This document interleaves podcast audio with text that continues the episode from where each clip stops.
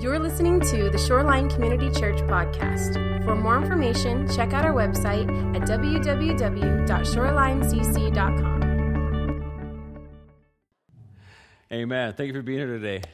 As we continue in our game plan series, a series that focuses on how to win at life, knowing that God has given us a plan, I encourage you to take out your Bibles today or your smartphone or anything smarter than me and turn to Jeremiah chapter 1. Jeremiah chapter 1.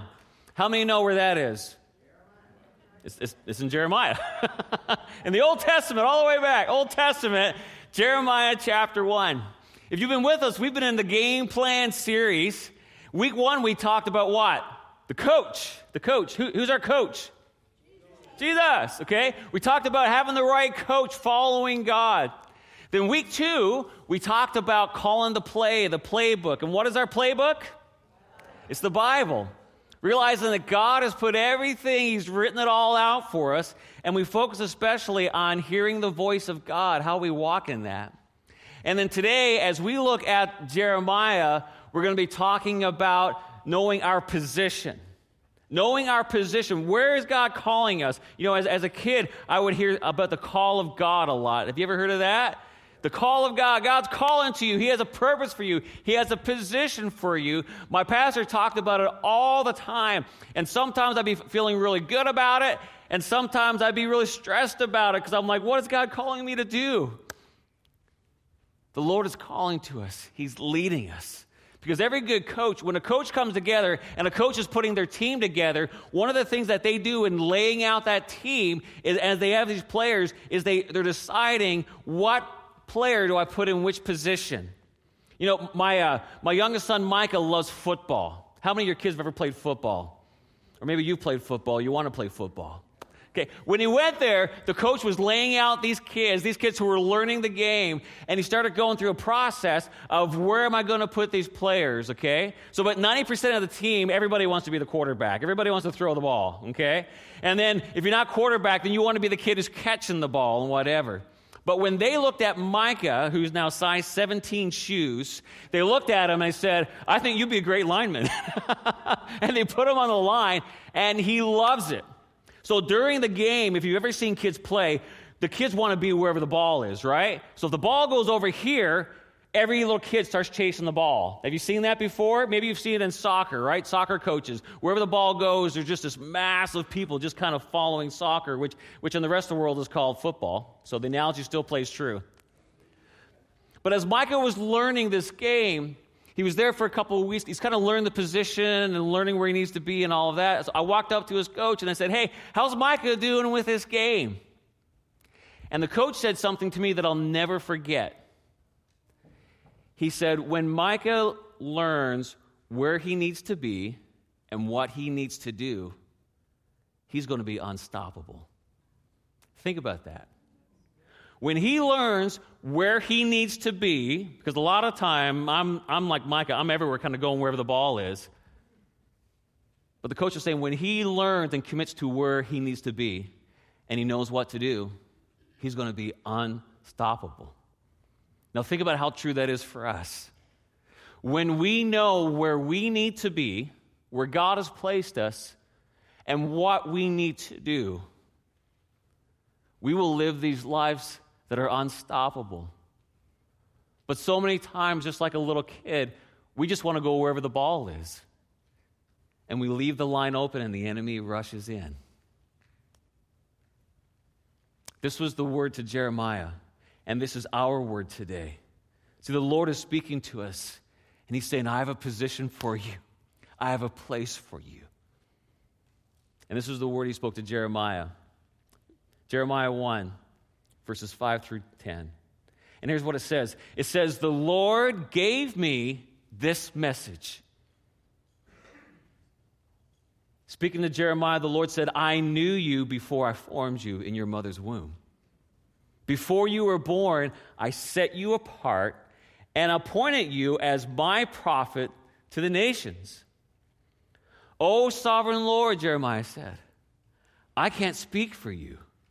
I'm too young.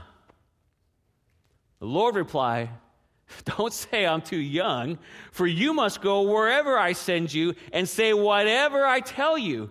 And don't be afraid of the people, for I will be with you and I will protect you, because I, the Lord, have spoken. Then the Lord reached out and touched my mouth and said, Look, I have put my words in your mouth.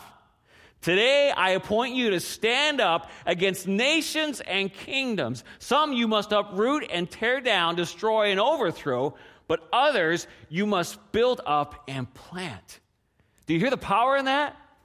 This little boy, little 12 year old boy, Jeremiah, the Lord speaking to him, filled with fear, filled with God. How can I do this? What does this mean for me? I believe the word that the Lord spoke to Jeremiah is a word that the Lord is speaking to us, especially as we head into this year. And just two things I want us to focus in on. We press our ear into the voice of the Lord today. Two things I want to pull out in this is that, first of all, the coach knows your position. The coach knows your position. God knows your position. He made you for a purpose, He knows what that is. And then the second part of it, and this was the part that Jeremiah asked about, that the Lord reassured him on, is that when God places us in a position, secondly, He provides for us. When God calls us and He puts us somewhere, He always provides. So this morning we need to rest assured the coach, He knows your position. And then secondly, He always provides. Amen. How many of us are ready to hear from the Lord today? Father, we as a group of people, we say, Speak, Lord, your servants are listening. We are listening to you.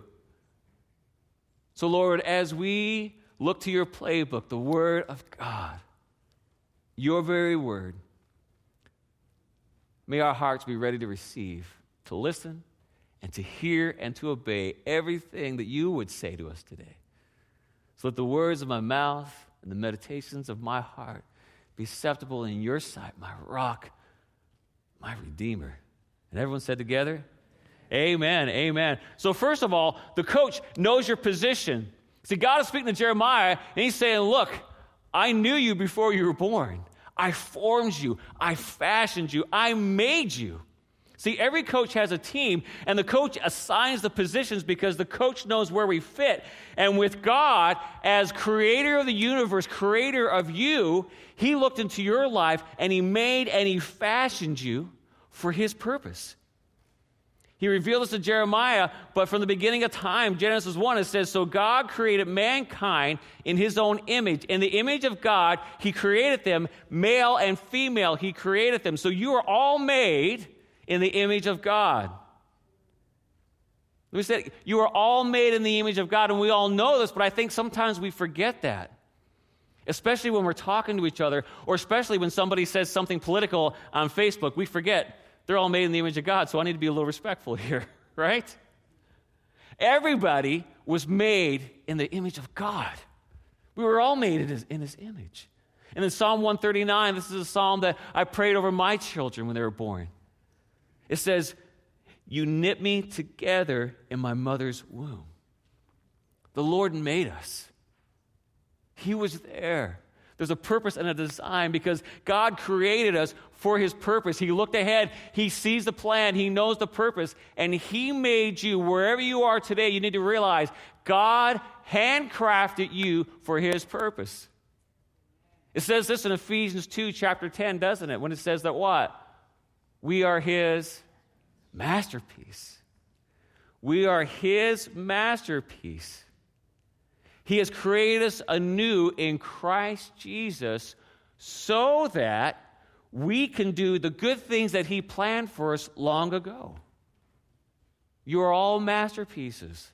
I feel like I say that every week, but I feel like the Lord wants to remind you of that.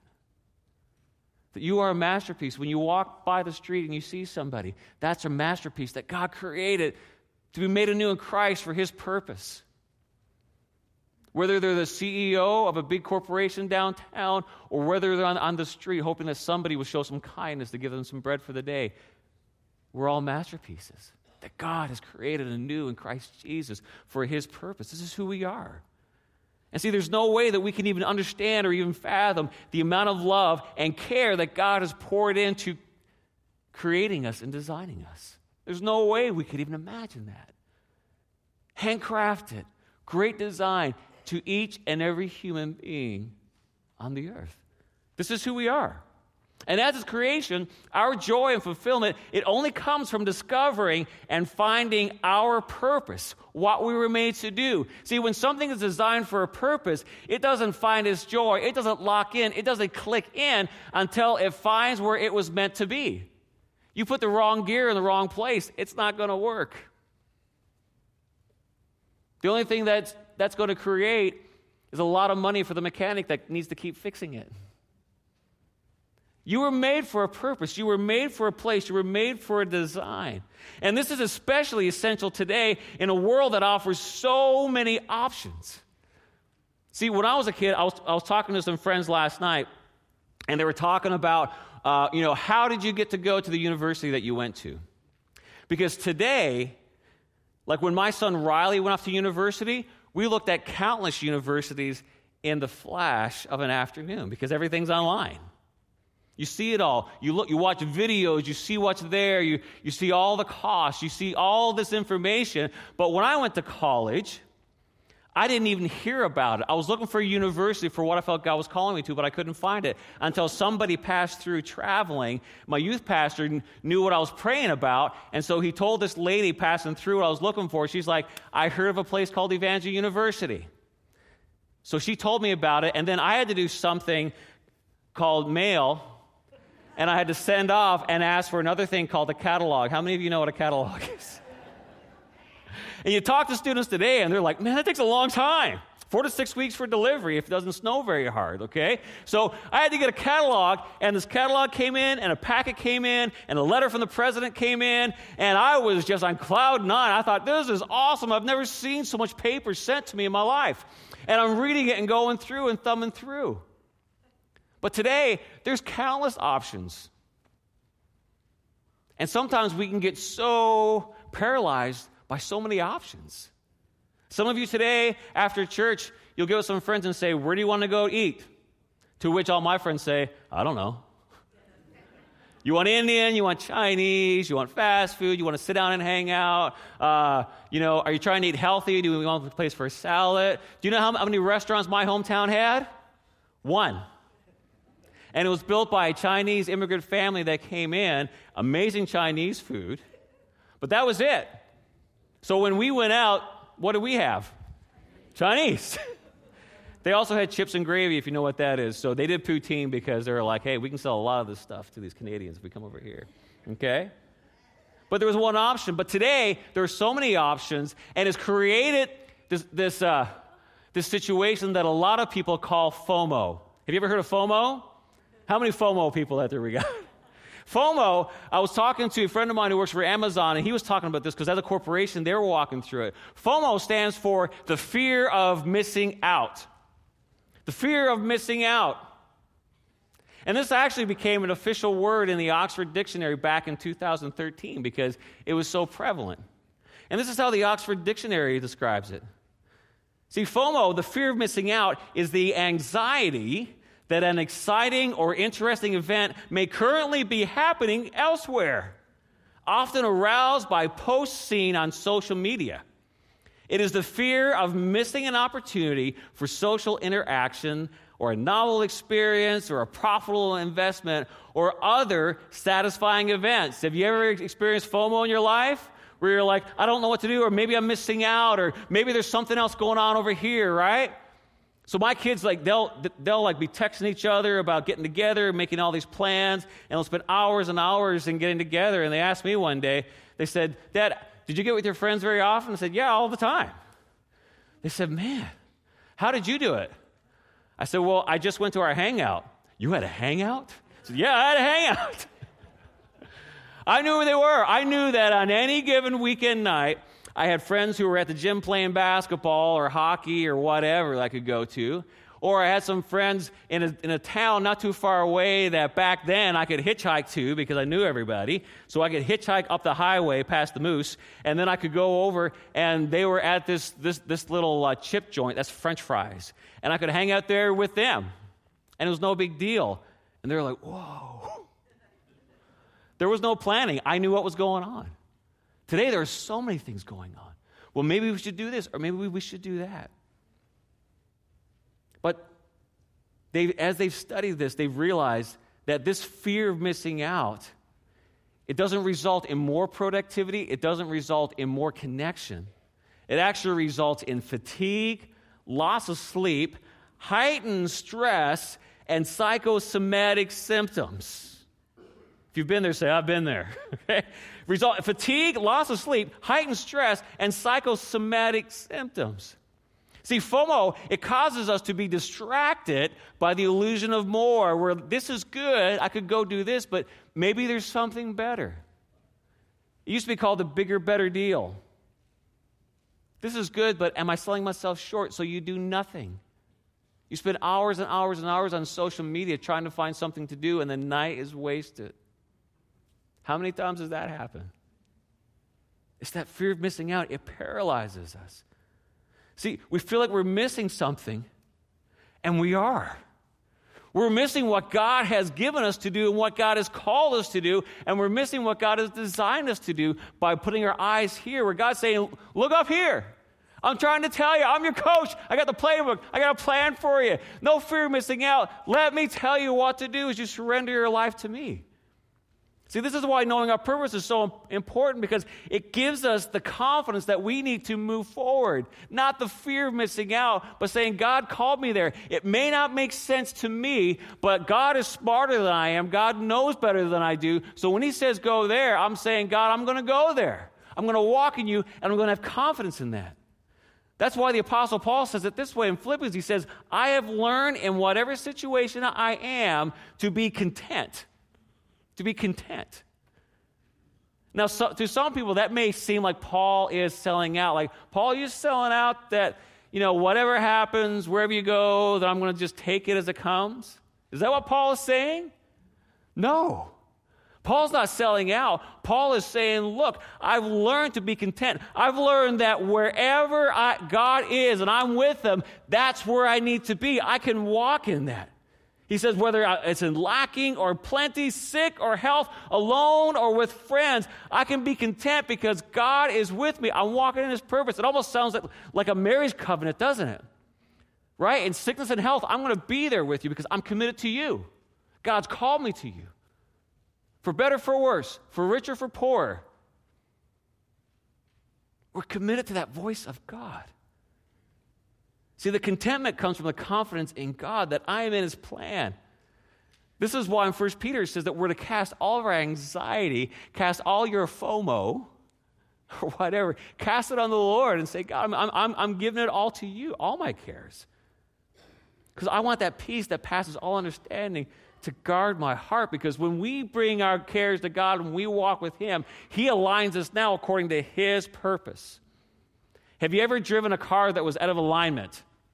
It's like, you know, you're going, you, you can't stare, it's just going crazy. When it's out of alignment, you can't get anywhere.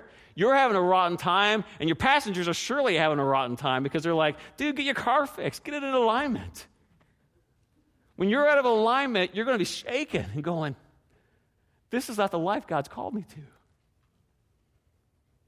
Our lives need to be aligned by God. So, how do we discover our position? Well, discovering the position that God has for us, it's in the context of the last two weeks, right? Knowing our coach, following our coach, God. Knowing his playbook, the Bible, studying it, knowing it, hearing his voice. But discovering our position in that context, we also need to look at where we are now. See, your location, where you are, is no accident. Does God make accidents? No, God cleans up accidents, okay? when there's an accident happening, He comes in and helps us clean it up. He doesn't make any accidents, He doesn't make mistakes. Where you are, you need to look and say, what's happening here? See, we're placed in a context for a purpose where God speaks to us. And as we look at that context, we need to know what God is doing where we are. So instead of us, instead of saying, God, what is your will for my life? We need to look around us and say, God, what are you doing right here? You've placed me here, you've called me here. What are you doing here? In one of my favorite books, Experiencing God by Henry and Richard Blackaby, they, they break this out. And I really encourage you to, to read and study that. And they break it out so clearly, but it's that idea of God, what are you doing? You've placed me here for a purpose. Now, what would you have me do? See, when a kid walks on a football field, they know they're there to play football. When I stepped into a hockey rink, I knew I was there to play hockey. When my dad, from a young age, put me up in the orchestra pit, I knew I was there to play my saxophone that he'd been teaching me. I was in a context that spoke to me as I'm walking with God. See, Henry and Richard Blackaby, they say it this way they say, Once I know what God is doing, then I see what I should do. My focus needs to be outward on His purposes, not inward on my life. See, when we look at where we are and we look at what God is already doing, then all we need to simply do is just listen to and obey the voice of God. That sounds familiar, doesn't it? And I've found that the, the older I get, the longer I go, the more things that I step out in faith by God to do. God continues to remind me of the things that He's spoken to me my whole life. Where God looks at my life and says, I want you to listen to me, and I want you to obey. I want you to listen, and I want you to obey. See, Jeremiah's life was changed because he heard God's voice. Has anyone here ever experienced that? You've heard God's voice and it changed you forever. Whether it was an audible voice or whether you heard it inside of your heart and your spirit or whether you're reading God's word and it just seems to come alive off the page to you and God begins to speak to you. See, this, it changes our life forever. And Jeremiah needed this experience because later, if you read through the book of Jeremiah, there were times in his life that he questioned many of the difficult and painful experiences. When we don't hear clearly from God and we begin to experience pain and hardship, without that clear voice, we can begin to doubt. Have you ever been there? I've been there. I hit pain, I hit trials, I hit hard times, and I say, God, where are you? I felt like this was the path. Speak to me, Lord, your servant is listening. See, Jeremiah, he heard the Lord. He knew it was there because Jeremiah had a hard road. Here was Jeremiah's path a man who was faithful and obeyed God. He faced opposition for 40 years. 40 years. Do you know how many converts he had out of his entire ministry? Two, dos. Or in French, deux. Okay? Two. He had two converts. Put that in a newsletter. well, got two converts, 40 years. Awesome. Even his hometown plotted against him. A man faithfully following God. This, this, is, this is God. But see, he knew does hardship mean that we haven't heard God? Does hardship mean that we've missed it or that God's wrong? Here's how Paul answered this in Romans 8.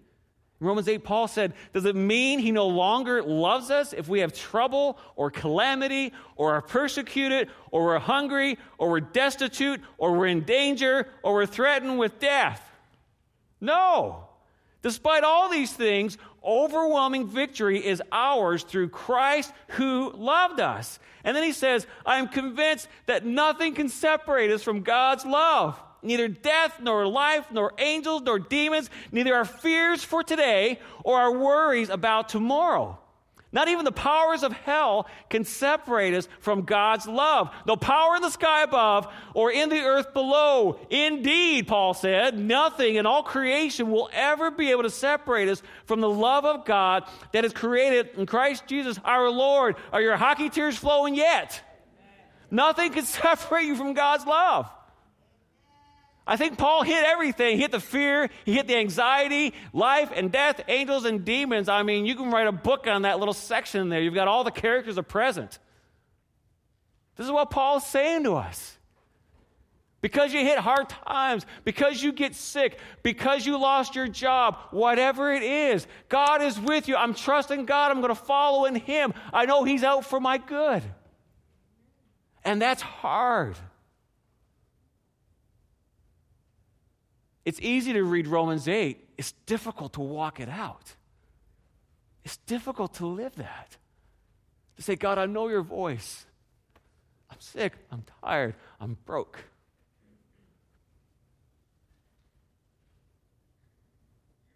Paul's saying, you know what? I know my Redeemer lives. And he is able, more than able, more than able. And what Paul is saying in this, he's saying that it's not just enough to hear God's voice. You can declare all this, but we need to now walk in obedience to that. We need to walk it, we need to live it out. Because, see, there's a, there's, when you look at Scripture and you look at how God has talked to men and women throughout the course of history, you see God telling them to start walking. That's what he said to Abraham. The Bible says that Abraham walked into a land that he did not know. It sounds like some of my hiking expeditions, okay? He's walking to a land he didn't know, and he's saying, Go. Because, see, God directs a moving servant. This happens so many times. What did Jesus say to his disciples? Drop your net, follow me. Where are we going? Drop your net, follow me. Where are we going? Drop your net and follow me. And how many times has Jesus said that to me? Jesus, where are we going? There's times there's a map, there's times it, it, in my life it seemed clear, but there's times when God has said, Dwayne, uh, resign from your job, sell everything you have, and just go. That's how I got here today. Okay? Now, today's fun. but that process was not fun. Because that's all I knew. Drop your nets, follow me, start walking, start going. See, it's very difficult to steer a parked car. Have you ever tried to steer a parked car? Yeah, that's right. You can't steer a parked car, or if you're sitting in a car going like this, like, what are you doing? That's what kids do. Those are people who don't have a license to drive, right? They're just kids playing. God's saying, start going. Now, don't misinterpret what I'm saying. There's times that God's going to take your, your car and He's going to put it in a garage because you're out of alignment. or you need some repairs, you need, a, you need a season of healing and health. That's not what I'm talking about. And for a lot of us, sometimes it's very difficult for you to steer your car to go into the garage because it feels like failure to you. And God's saying, no, no, no, we're going to go in the garage. That's not your end destination, but we're going to get it fixed. We're going to get some healing, we're going to get some rest, but we're going to make you to ride. We're going to make you to go. But sometimes we get stuck in that garage and we start hanging plants around our parking spot and going, I can just live here, this is good. That's not what God's called us to. He directs a moving servant. And if you're having a hard time moving, He's going to get you ready to move. Rest is good. Healing is good. You see throughout, you see the prophets, you see the disciples, you see Jesus taking times to, to kind of pull away. I'm going to pull back from the crowd. Jesus is not breaking bread today, okay? Jesus is going off to get some rest. There's times that you need that. But you rest so that you can go. You fill the tank so you can empty it and go somewhere and then fill it up again. That's how a car works. That's how we were made to live. And the goal is not just to do anything. God's not saying just go out and do anything. He's saying, no, listen to me. Peter got in trouble by doing anything. Peter, he saw him come for Jesus, and what did Peter do? He pulled his sword and he cut off the ear, and Jesus went, "Hi there." You know, he just he got the ear and he picked it up and he said, "This is not what this is not what we're about, Peter." And he didn't cast Peter away. Even though he knew Peter was going to deny him three times, he told him he did, and he still did it. He said, I'm building my church on this.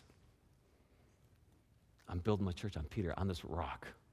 I'll build my church. Follow me, surrender to me. Watch what I'll do in your life. Because, see, as we listen, as we obey, as we re- receive and we know the position and the purpose, God transforms us in that. He transforms us and He renews us in that as we walk yoked with Christ. So find your position. Say, God, speak, your servant is listening. I'm going to listen. I'm going to obey. I surrender to you. I'm going to walk. Whatever my circumstances, I'm going to walk. I just want to hear from you. Get the FOMO out of my life. Get the fear. I'm going to bring it to you. Anything that's distracting me, remove it. I want to hear your voice. And then God's going to speak to you. He's going to show. He's going to reveal it to you. And you may have the same response that Jeremiah said. What did Jeremiah say?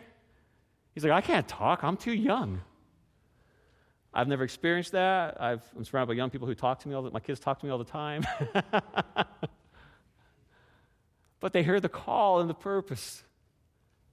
They said, What? I'm, I'm too young. I can't do that. And then God showed Jeremiah, He said, Jeremiah, when I call you, I provide. When I call you, I provide because the coach always provides for the position. When your kid goes out to play football, what does the coach do?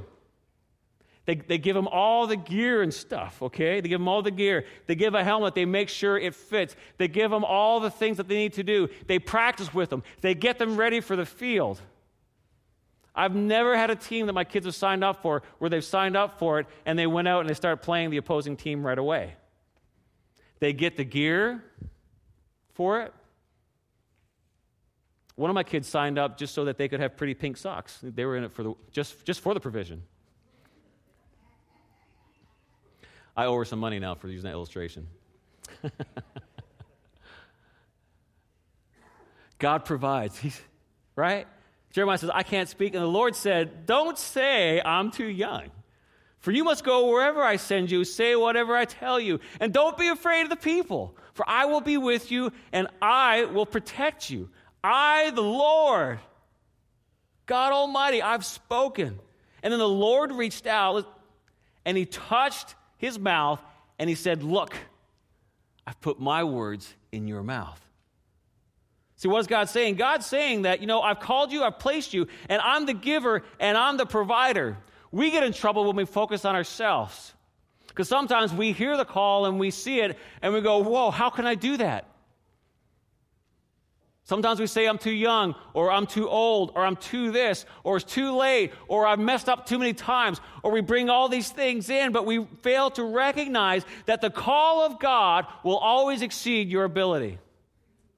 When God calls you, it will always exceed your ability. If you could do it on your own, you don't need God.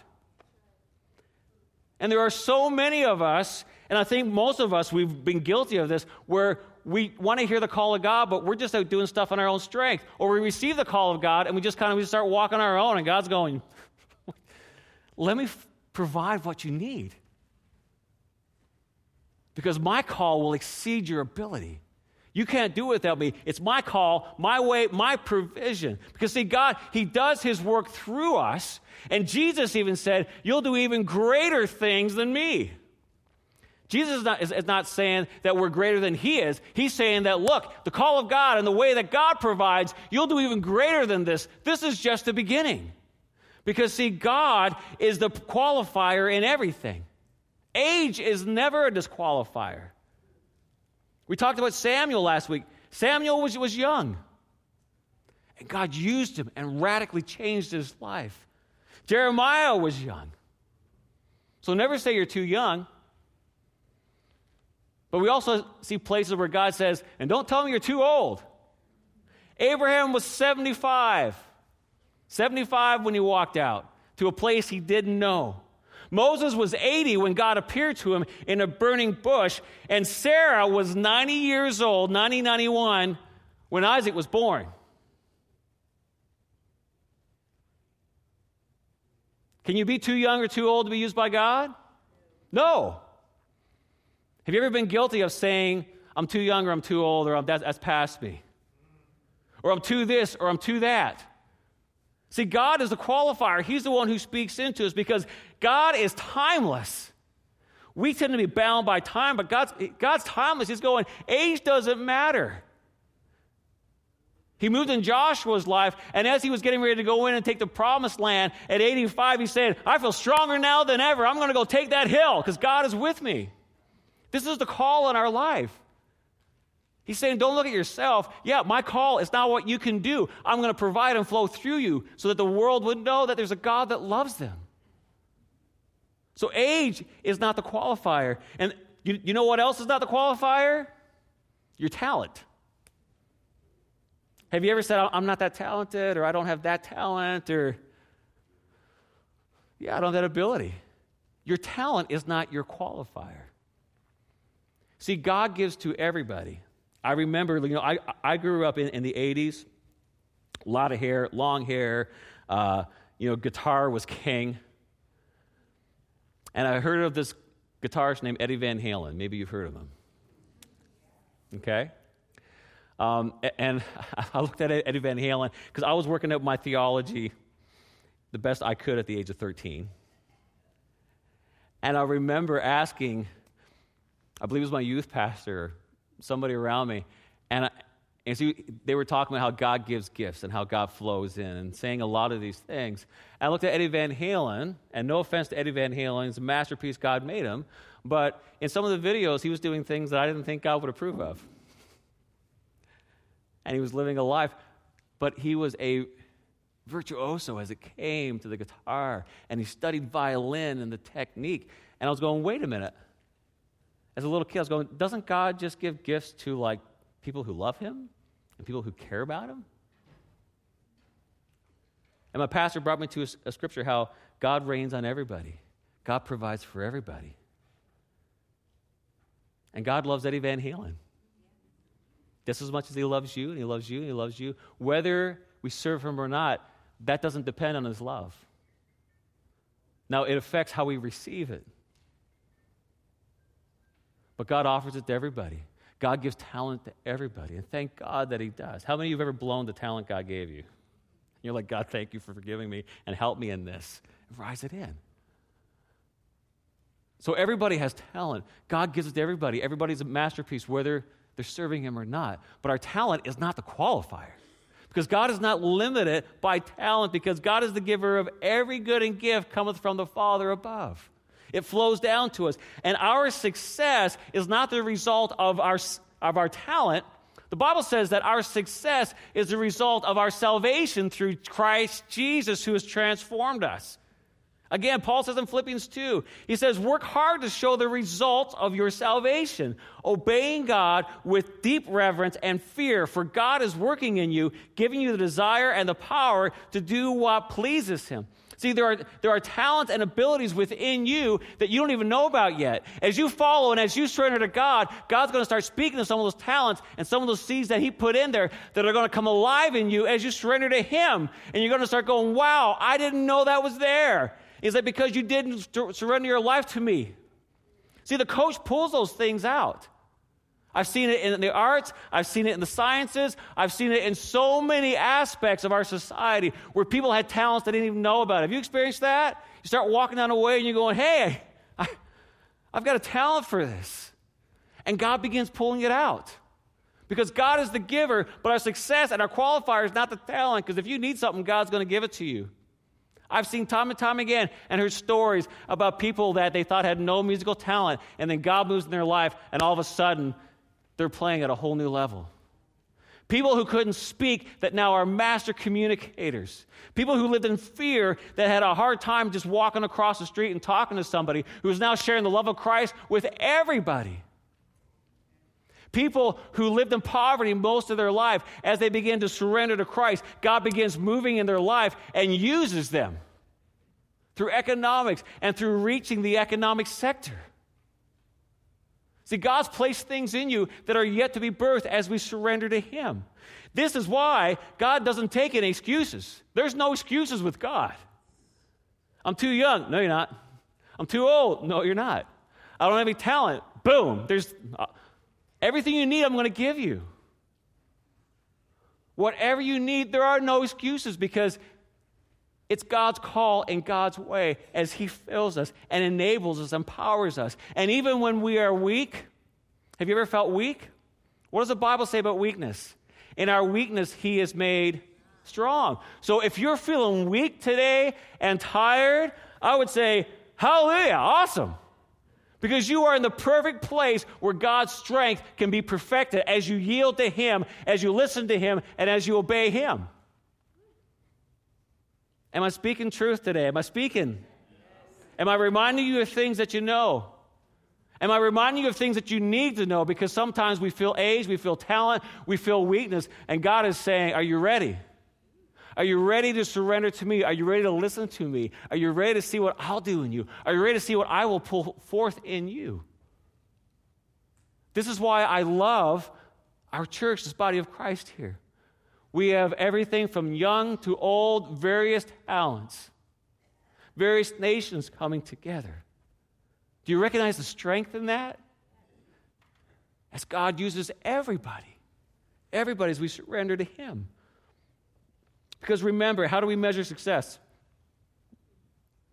Success is obedience. Success measured by God is in terms of obedience. Remember what I talked about Jeremiah? Jeremiah didn't have an awesome newsletter. 40 years of opposition, only two converts, and his hometown tried to do him in. But do you know how God describes him? successful because he obeyed. I've heard countless stories of missionaries. There was a missionary that went in this outer unreached people group. And this was back in the day when, when missionaries went to the foreign field, they packed their belongings in a, ca- in a casket because they knew that that's where they would be the rest of their life. And so they had their casket for whenever they died. This husband and wife team went to this outer reaches spent their whole life. Do you know how many converts they had? None. Now, to some of us, we would say, man, what a waste of a life. No converts. But here's what happened. When they died, they were so loved by the community that they served, even though none of them converted that they did something that they'd never had done for Christians before. They gave them some land so that they could bury their bodies there and honor them. Their whole ministry, they tried to get land, but because they were Christians, they weren't allowed to have any. But because of the witness in their life, they now had land. Out of that, another missionary now came in. And because of the witness that was there, all these seeds started to be stirred up. And as they went into this area, they began to say, Well, how can we build a church? How can we build a place where we can meet because you can't get land here? And they're like, Oh, no, you, you have land. It's the two missionaries. We gave them land for this. And they built up a work of God where people began coming to the Lord. And a revival broke out in that area because two missionaries went. How many of us would say they were not successful? zero converts, but they gave their life. And out of death, new life came out and burst forth because they were obedient to God. In this lifetime, you may not see it. But do you know what's happening in eternity right now? Can you imagine the celebration that is happening? They say it was worth it all. It was worth it all. But it all comes down to hearing God's voice. See, Jeremiah, in the midst of the opposition, in the midst of everything, his confidence came from hearing God's voice. His confidence came from saying, You know, Lord, I know you called me. I know you called me. He had times in his life when he was, I'm sure, ready to throw it all away. Because we've been there, haven't we? We hit these times and we're like, But the same thing that Jeremiah kept going back to, he kept going back to, I know that God spoke to me, is the same thing that I go back to. I know that God spoke to me. I'm not going to be held captive by what I see today. I'm not going to be held captive by my fears. I know that God called me and He's speaking to me and He's calling me out. Whether I'm a 10 year old boy back in Newfoundland or whether I'm a 47 year old man standing in Seattle trying to reach a city that is so confused about God. It's the call of God in our life. And God is speaking to you today and say, Will you listen to me? Will you rise up? Will you not let any other influences come in and just focus on my voice? And watch me provide, watch me fill, watch me enable. You're not going to allow the enemy to come in and start sowing seeds of dissension. Pastor Dwayne was talking about money today. I knew it. He's all about money. No. God's not saying that to you.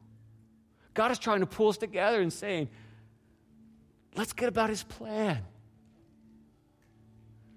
Let's give our life for the Lord. Let's listen to him. Let's recognize his voice. And let our success be all about obedience. I obeyed you today, God. That's successful. I obeyed you today. I don't see any changes, but that's success. I know you're working all things to your good. You're transforming you. You're walking in me. We're going to walk in unity, hearing your voice. We're going to walk together. We're going to encourage each other. We're going to see our lives change, our children's lives changed, our families change, our communities change. But we need to be willing to step up and say, God, here I am. Speak. Your servant is listening. How many would stand with me today and just say, Speak, Lord, your servant is listening? If that's you, just stand up this morning. Just stand up and just begin to speak that. Speak, Lord, your servant is listening. If that's your heart, just speak it to the Lord fresh and anew again. Speak, Lord. Your servants are listening.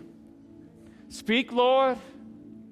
Your servants, we're listening. We want to hear your voice. We want to walk in you. We want a life that is filled with your power, transformed by your Holy Spirit, empowered by your Spirit as we step out. Lord, as we head into this response time, Lord, don't let us check out. Don't let us clock out. But Lord, help us to check in to hear your voice. As you continue to respond to the Lord in the listening guide, there's questions to help you process, but you may already know. The Lord may have already been speaking to you.